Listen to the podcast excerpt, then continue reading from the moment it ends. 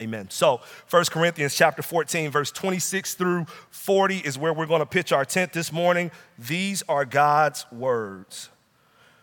What then, brothers? When you come together, each one has a hymn, a lesson, a revelation, a tongue, or an interpretation. Let all things be done for building up. If any speak in a tongue, let there be only two, or at the most three, and each in turn, and let someone interpret. But if there's no one to interpret, let each one of them keep in silent in church and speak to himself and to God. Let two or three prophets speak and let the others weigh what is said. If a revelation is made to another sitting there, let the first be silent. For you all can prophesy one by one so that all may learn and all be encouraged. And the spirits of the prophets are subject to prophets. For God is not the God not a God of confusion, but of peace, as in all the churches of the saints. The women should keep silent in the churches, for they are not permitted to speak, but should, but should be in submission, as the law also says. If there is anything they desire to learn, let them ask their husbands at home. For it is shameful for a woman to speak in church. Or was it from you that the word of God came? Or are you the only ones it has reached? If anyone thinks that he is a prophet or spiritual, he should acknowledge that the things I am writing to you are a command of the Lord. If anyone does not recognize this, he is not recognized. So, my brothers, earnestly desire to prophesy and do not forbid speaking in tongues, but all things should be done decently and in order. May the Lord add a blessing to the readers, hearers, doers, and preachers this morning of his holy, inerrant, and infallible word. Amen. All right. Whew. Get hype, Brian. Get hype. All right, let's go. How, how many of you have ever read the Bible and come across a verse or passage where you said to yourself, Well, Lord, that's not the way I would have written that? Let me start by saying that is not only an okay thing, but that is uh, somewhat a good thing. I'll, and, I'll, and I'll say this for this reason. To be sure, um, that, that particular thing actually happens for different people in different verses. So, not all verses hit people the same way. Scripture hits us all differently based on a number of different factors, like where you were born and how you were raised and who raised you and where you were educated and who educated you. So, for example, this passage is going to be a hard passage to walk through for some of us because even though it does not mean what it appears to mean when we first read it, and I'll, I'll walk through that, at least I still believe that, but I still believe it means something that our culture will not accept. So, for those of us that live in this culture, it's going to be harder to, to, to take this in versus people that might read this that live in other cultures. They're, they may read this and say, okay, what's the big deal? But on the flip side, they may read something like Matthew chapter 5, verse 39, where it says, But I say to you, do not resist the one who is evil, but if anyone slaps you on the right cheek, turn to him the other also. And if anyone would sue you and take your tunic, let him have your cloak as well there are some people in some cultures that may read this and they're not really into more of a pacifist type of approach to living. And they, they may say, I'm deeply offended by that. But they may read this text that we're reading this morning and be not offended at all. And then there are some people probably in this room who may be offended by both. and that's fine too. But nevertheless, this is a very very difficult passage for us to walk through in our culture, and it's going to challenge us in some ways. But by the time we get to the end of this, I hope that as we walk through these 15 very difficult verses and three extremely difficult verses, by the end, not only will we understand them and have a little bit of a better grasp on them, but we will trust Jesus more with them. And that's what I hope that we do this morning. So let's start first by remembering that these 15 verses, or, or, or, that, or that this text is bigger than the three verses that probably create the most controversy in our culture. There's 15 verses here. And the most difficult passage in the middle of this passage is not the main passage or the main point of this text. So while we actually will actually get to the most difficult part shortly, we still want to understand the main point of God's word here. So this passage that we're reading this morning is actually a summary of the last few chapters we were working through before our short break that we took as we had our anniversary, guest speaker, and uh, Palm Sunday, and then of course Easter Sunday. But for those of you who haven't been here to follow along or who haven't been watching to follow along, the Corinthians have an issue with the right use of spiritual gifts. They use these gifts, unfortunately, to make themselves the focus. They use these gifts in loud and disruptive ways. They use these gifts in ways that divide them rather than unite them. So, Paul, over the uh, course of the last three chapters has been working to reshape the Corinthians' understanding of how they use the spiritual gifts. And he's been working to root their use of the spiritual gifts in God's purposes. And so, here in verses 26 through 40, Paul is kind of putting a bow on this, this, this, this uh, kind of subject of gifting and use of gifting and purpose of gifting, and he puts a bow on it with these final 15 verses. So, the first point I want to highlight is the charge that Paul gives us in worship. A charge, and that is to decently and orderly worship for the building up of the church. The critical points of this passage are found in its first words and found in its last words. Chapter 14, verse 26, read with me, What then, brothers, when you come together, each one has a hymn, a lesson, a revelation, a tongue, or an interpretation.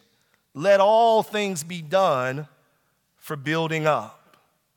Paul's first point here is that these exercises of our gifts during worship are acceptable as long as they are being done for the building up of the body of Christ. And we've talked about this over and over and over again. Your gift should not terminate on you. Your gifting is for the edification and the building up of God's kingdom and God's church. Now, this list that Paul gives us hymn, lesson, revelation, tongue, interpretation It's not intended to be a comprehensive order of service. It's not a liturgy, so to speak. But Paul's point is that there is a number of things that are taking place during the worship gathering. Songs are being sung, lessons are being taught, prophecies are being given, tongues are being spoken. And Paul's point is that the songs should be sung and the lessons should be taught and the gifts can and should be used as long as it is being done in a way that leads to the building up of the church. You see, our gatherings are not for showcasing, our gatherings are not for elevating some and tearing down others. Our gatherings are not for cliques and divide. Our gatherings are for the building up, the collective building up of God's church. They are, they are us coming together to be nourished and to be reminded of the goodness of Jesus and to be convicted of our sin and to have our hearts redirected from the temporal to the eternal, to, the, uh, to be, uh, they're, they're for the purpose of us being fortified and edified and sanctified. They're for the purpose of us giving uh, of ourselves in honor of Christ and in love of our neighbor. Let's look quickly at verse 39. It says, So my brothers earnestly desire to prophesy and do not forbid speaking in tongues, but all things should be done decently and in order. This is Paul's second part of his main point. His second point is that in order for the exercise of gifts, of the exercise of our gifts, during worship to actually lead us to the building up of the body of Christ, they must be done with order and decency. It's not, it's not enough to seek to have in mind the good of everyone. I have to actually have in mind operating within some framework, within some order, within some boundary. Because I can have good intention, but still be out of order and lead to bad impact on the, on the body. Does that make sense? In fact, the word order here has a military connotation.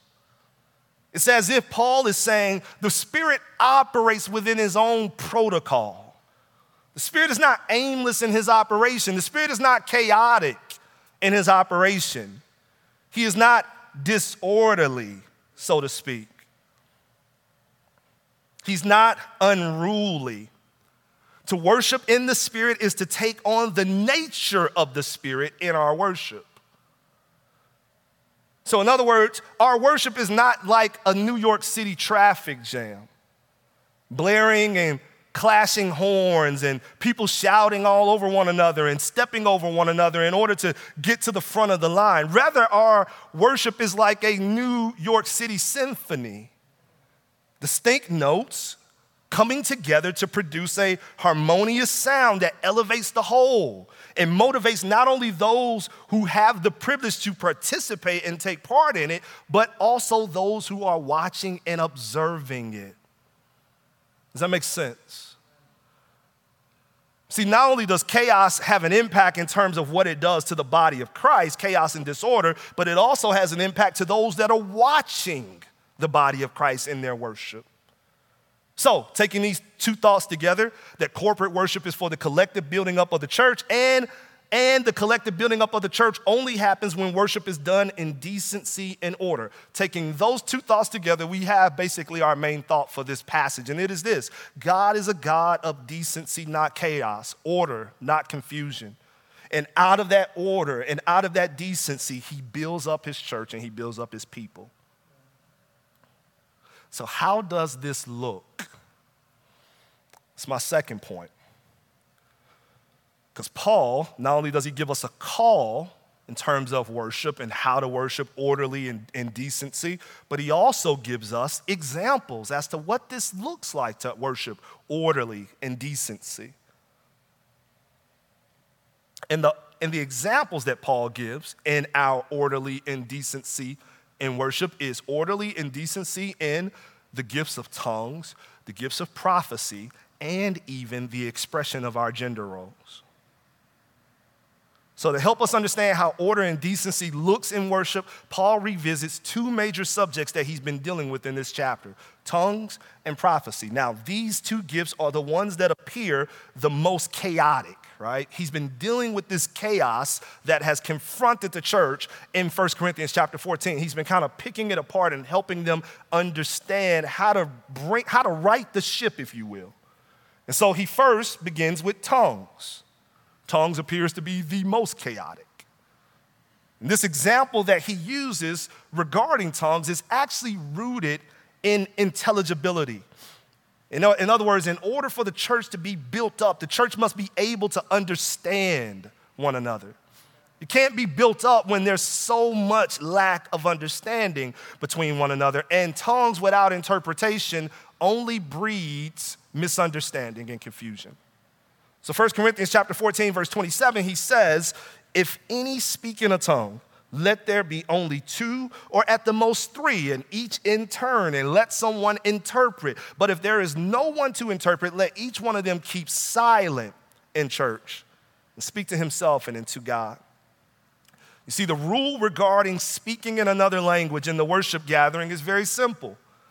If there's no one present to interpret the language, then you keep that language between you and God.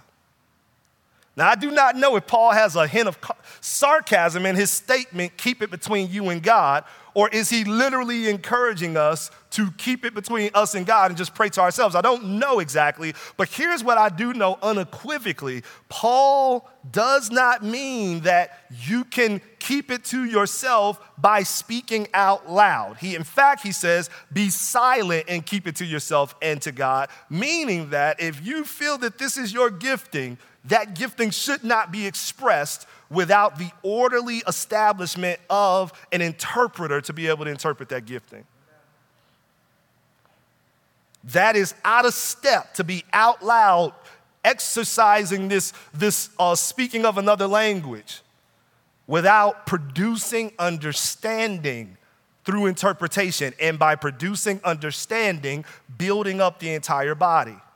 Paul says, if you don't have that capability in your worship, remain silent. Notice also the limitation on how much speaking takes place.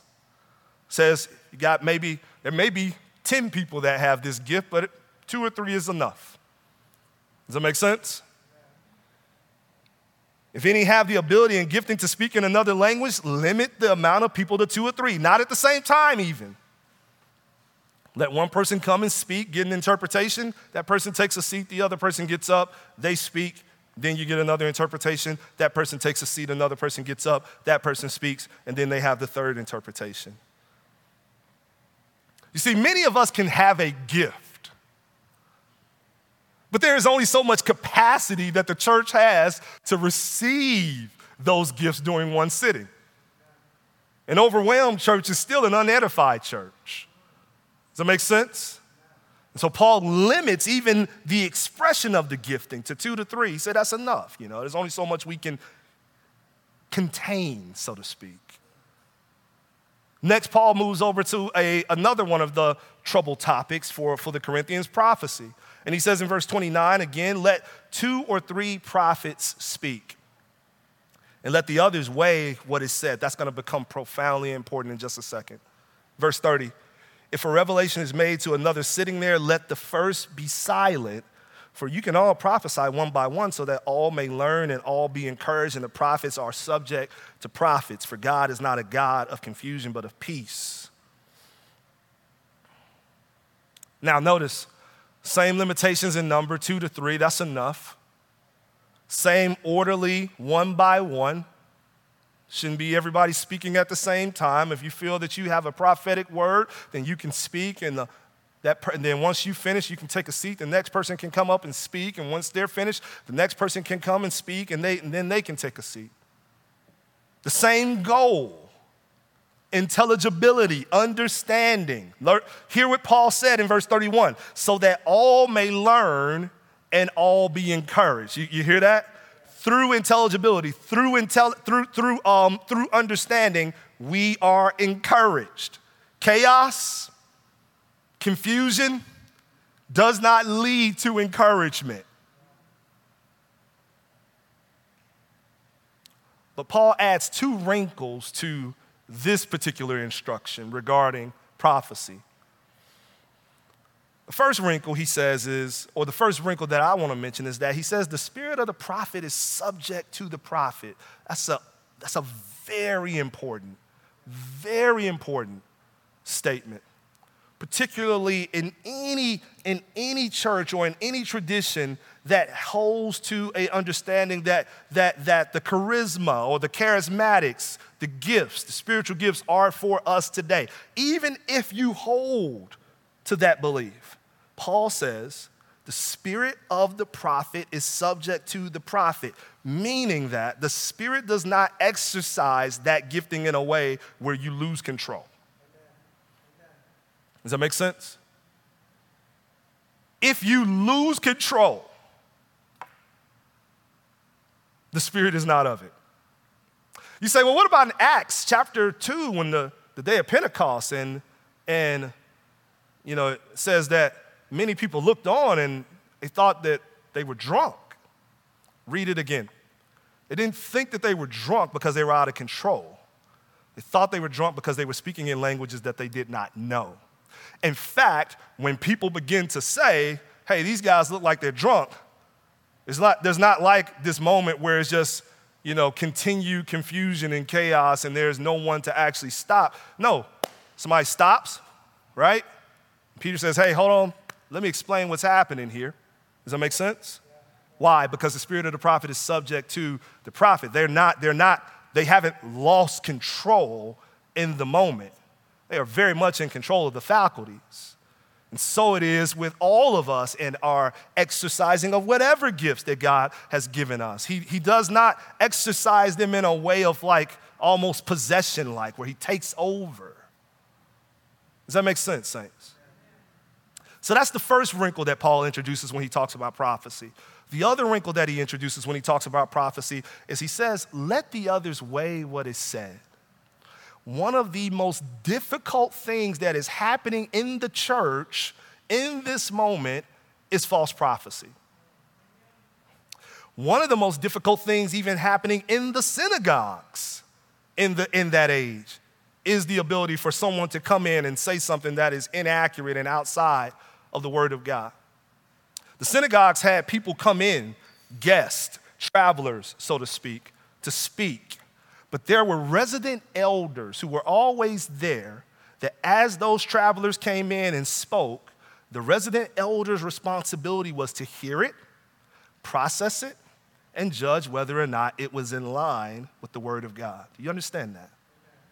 And so here Paul is saying if you have someone who is coming in, or if you have someone even in the church that feels that they have prophetic gifting and they are speaking prophetically to the church, then there should be a company of people that are available, leaders in particular, because the Corinthian church and all the other churches of the early church patterned and model, uh, model most of their uh, worship style off of the, uh, the earlier Jewish synagogues. And so, just like you saw in the Jewish synagogues where there were elders there present to judge what was being said, Paul says the same thing should be happening in the church as prophetic words are coming forth. In fact, one of the things that worked up the people when Jesus came in, and the Bible says he taught with authority, right? That he came in and, and he would open it up. He would open up his conversation, his, his, his preaching, his teaching with amen, amen, or verily, verily, or truly, truly. These were words that were actually reserved for the elders at the conclusion of a sermon or a teaching, because at the conclusion, they would offer verification that what was said was indeed in line by saying amen. Yes and amen. Verily, verily, truly, true. But but here Jesus comes in and he says, I don't need y'all to say that. So he cracks it open. He says, Verily, verily, truly, truly. And they're like, Who is this guy? Who does he think he is? Right? And we know who he thinks he is. We know who he is, which is why he says, I don't need your opinion. I don't need your verification. This is the truth, regardless of whether or not you accept it or not. This is the truth. But that's the, that's the role here that we see being played out. And that's a very, very, very important role as we turn our attention to what we're about to speak about next, which is, whew, all right, let's go. Verse 30. I wanna, I wanna read this in print for this one. So, verse 34. The women should keep silent in the churches, for they are not permitted to speak, but should be in submission, as the law also says. If there is anything they desire, let them ask their husbands at home, for it is shameful for a woman to speak in church. Now, let me, let me throw a few caveats your way. One, our own conditioning, and I've said this earlier, our own conditioning shapes how we see and embrace texts like these. We live in a culture that has wrestled with, historically, women's oppression, and women's equality, but we also live in a culture that ultimately is working to remove every distinction between man and woman. And so, whether we see it or whether we feel it, this will land on us. What we read, this will land on us in different ways or rather, I'm sorry, not what we're reading here, but what we read in the culture and what we see and what we observe will land on us in different ways and give us lenses to read the scripture through as we read it. Whether we see it, whether we know it's happening, it gives us lenses. So there are many cultures, again, I mentioned this earlier, who read this text and have zero issue with it, but on the other hand, they come across commandments about fidelity and being the husband of one wife and have big issues with it. Why? Because their culture has conditioned them to see nothing wrong with that, so they are reading the text with those lenses. Does that make sense? But this is a book about God, by God, and for God meaning that it will transcend all times and all cultures and all customs, but it also means that it will push up against every time and every culture and every custom in its own unique way. Saints of God, the last thing you ever want in your life is a book that's supposed to be about God but sounds like you wrote it. Because whenever you come across that book, the revealed God at the end of that book will be you. You don't want a book that's supposed to be about God but sounds like you wrote it. There has to be some things in that book that you would be like, I wouldn't do that if I was God. Well, that's, that means you're not God. Amen. Praise God. That means you're not God. That's a good thing. Secondly, caveats. Caveats. Let's talk about caveats first. Trust the scriptures, for it has the final say. Not the culture, not my opinions, not my previous, previous experiences.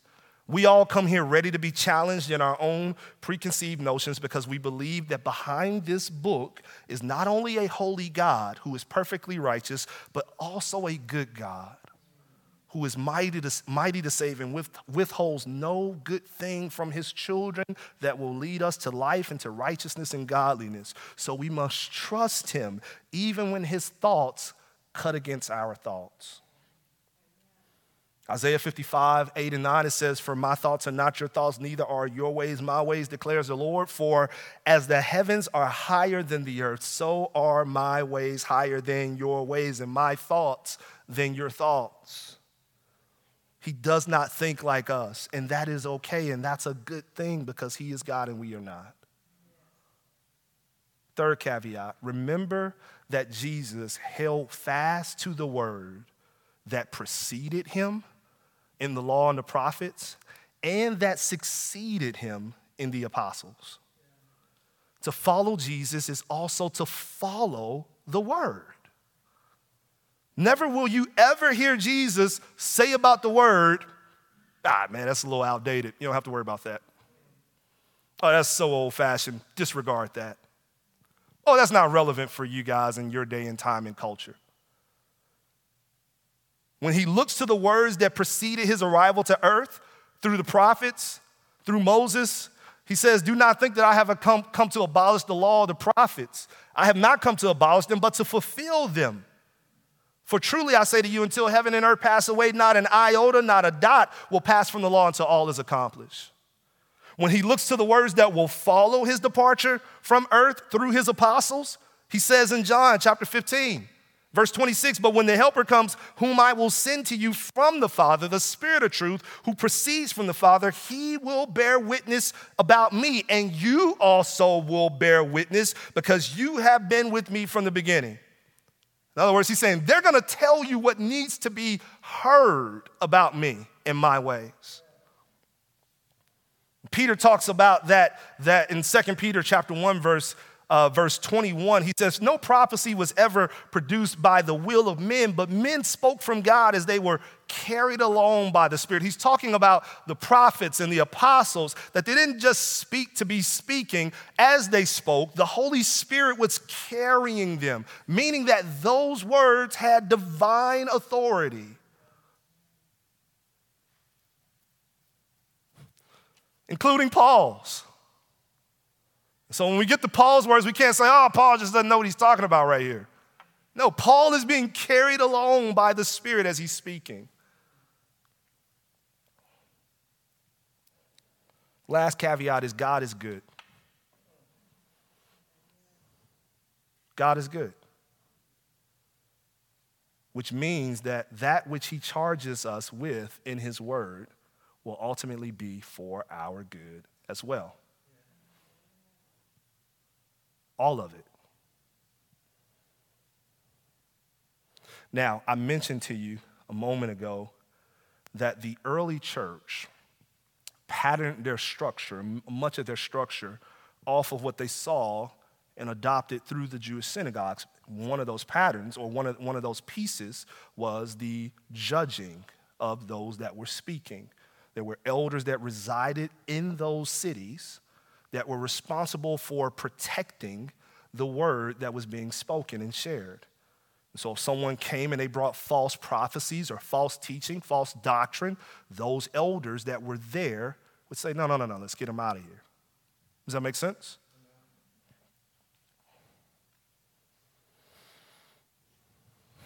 And so, I have no idea why that happened. I thought I was on Do Not Disturb.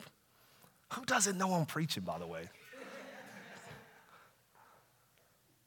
1 Corinthians chapter 14, verse 33, it says, For God is not a God of confusion, but of peace, as in all the churches of the saints. The women should keep silent in the churches, for they are not permitted to speak, but should be in submission, as the law also says. If there is anything they desire to learn, let them ask their husbands at home, for it is shameful for a woman to speak in church. Let's talk about what this cannot be. This cannot be total silence. And you say, why is that? Well, 1 Corinthians chapter 11. 1 Corinthians chapter 11, verse 5, it says, But every wife, talking about a wife in the setting of worship, every wife who prays or prophesies with her head uncovered dishonors her head, since it is the same as if her head were shaven. Now, most of us turn all of our attention towards the head covering discussion. But what's what's buried in the head covering discussion is a woman that is praying or prophesying, prophesizing rather. Acts chapter 2, verse 16 through 18, it says, But this is what was uttered through the prophet Joel. So, in that same Pentecostal moment that we talked about, where they were very much in control of their faculties as, as the Lord, as the Lord brought the spirit down and they begin to speak in other languages. And people said, These guys look like they're drunk. And then, and then they said, No, no, no, no, we're not drunk. This is one of the things that they said. This is what was uttered through the prophet Joel.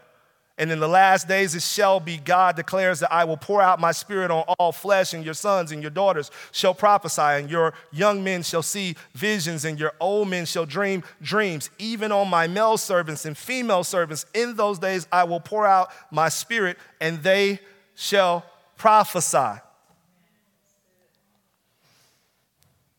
This is what the prophet, I won't say Joel again, I see it and I think about Noel. The prophet Joel, this is what the prophet Joel said women and men, sons and daughters, maidens, or male servants, female servants.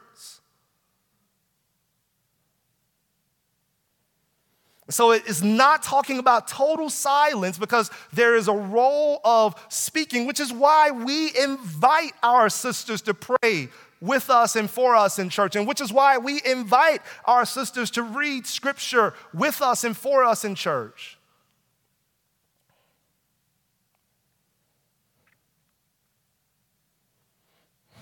What is it saying then? I keep talking about this idea of the elders. That the elders were tasked with reviewing the remarks of the guest preacher of the day and judging them as true or not true. And so when Paul talks about being silent after he has already given us license for women to speak, I think Paul is speaking about being silent in the role of the authority that comes with judging the words of the prophetic. In other words, what I'm saying is that Paul is in line with his other comments in 1 Timothy chapter 2. 1 Timothy chapter 2, he says this.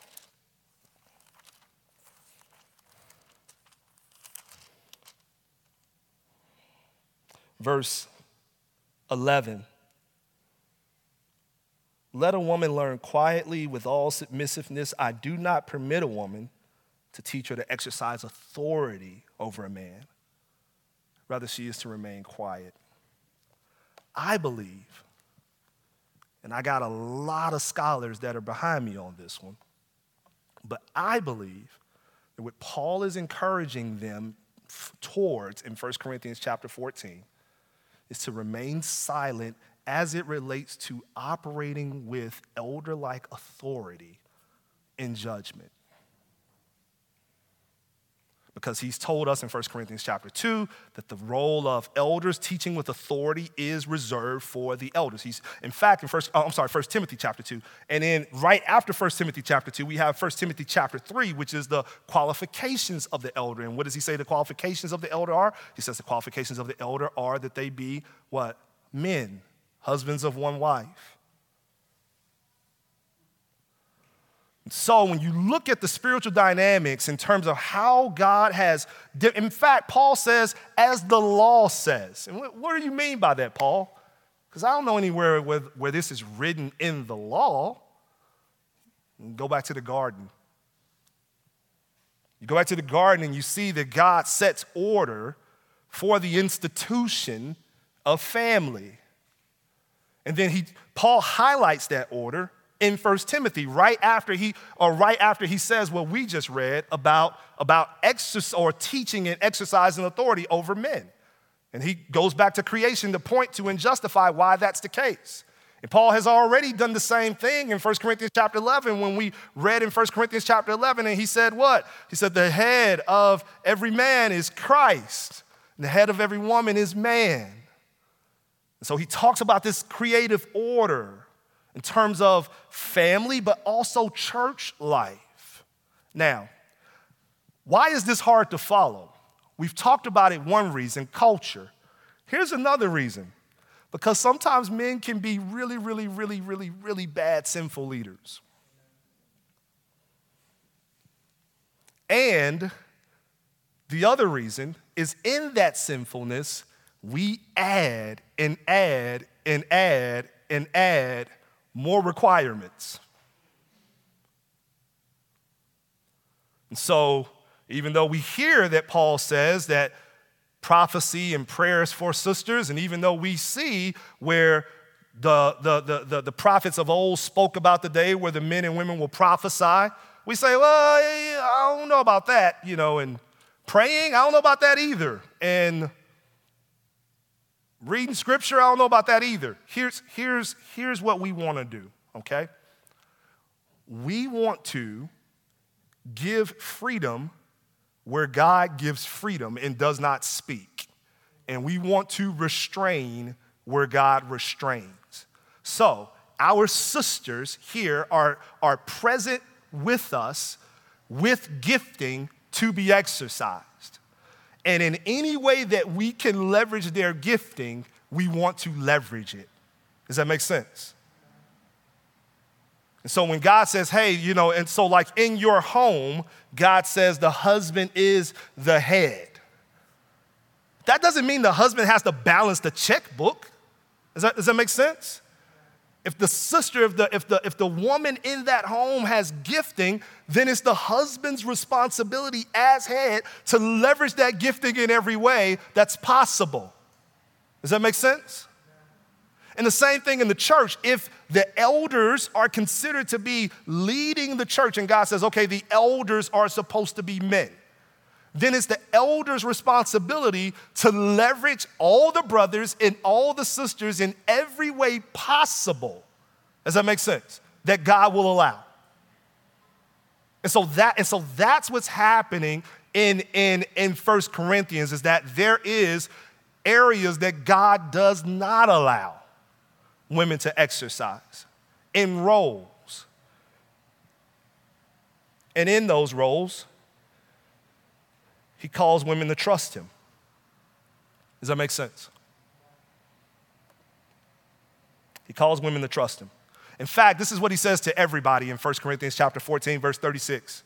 Look with me. It says, "Or was it from you that the word of God came, or are you the only ones it has reached?" I love what Paul says here. Because he's talking about two different notice there's two different times here was it, was it, was it you that the Word of God began with and showed up? Or was it only you that it reached? Did it stop with you? In other words, are you the beginning and the end of this? You got opinions? Are you Alpha and Omega here? Did it start, did it start and stop with you? You got opinions, you disagree, but did it start and stop with you? You know, people say, well, I mean, you know, I, I just don't like, I just don't like that, right? And it doesn't have to be the gender roles. It can be prophecy, it can be tongues, it can be, it can be uh, sexual fidelity, right? One man, one woman, marriage. You know, we can come across a number of different things that we read in Scripture and say, I don't like that, but I still follow Jesus. Paul would say, Are you Alpha and Omega? Did it, did it begin and end with you? The answer is no, it did not. In fact, he says in verse 37 if anyone thinks that he is a prophet or spiritual, he should acknowledge the things that I am writing to you are a command of the Lord. And if anyone does not recognize this, he is not recognized. In other words, Paul is saying, listen, there are many of you who profess to be prophets, will hear this prophetic word or hear this apostolic word from one who is sent by God. I'm giving you the instruction. This is the instruction that I give in every church. This is how the church is to govern itself. This is how the church is to be ordered and structured. And if you don't want to listen to that, then you're not recognized. In other words, you are not the prophet that you think you are.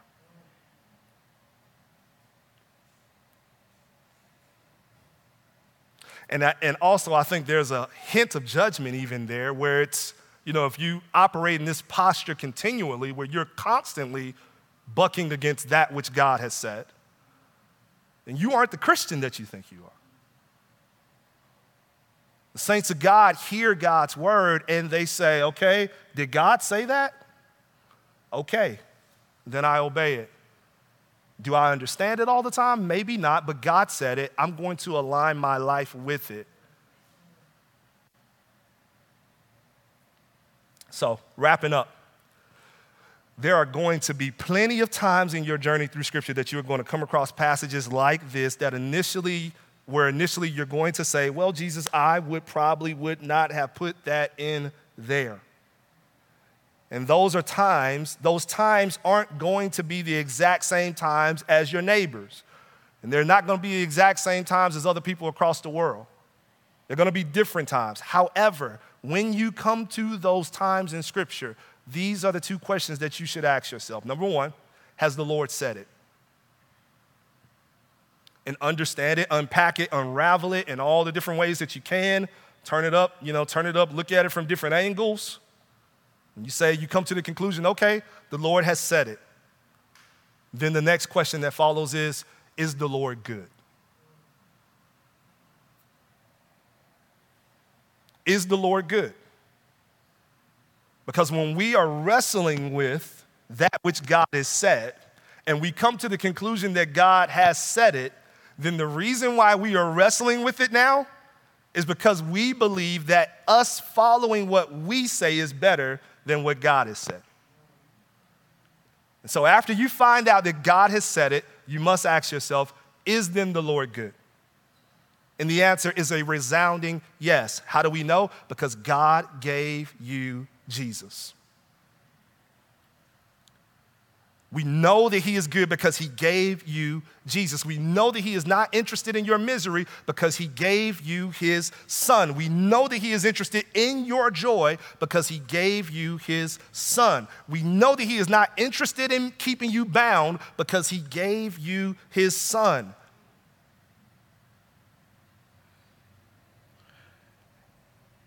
And so, as a people who are not God, we should expect to come across verses several times in our journey that we read and we say, Well, Lord, that's not the way I would have written it. But when we do, the goal is not simply to ignore it, nor is the goal simply to or necessarily rewrite it, but the goal is to understand that if this is what the Lord is saying, then the Lord is good. So, even when I don't trust Him, I will, or, or even though I don't understand Him, rather, I will trust Him and obey Him. Because I know that trusting Him and obeying Him will lead to a deeper joy and lead to a deeper freedom for me. Amen? Let's pray.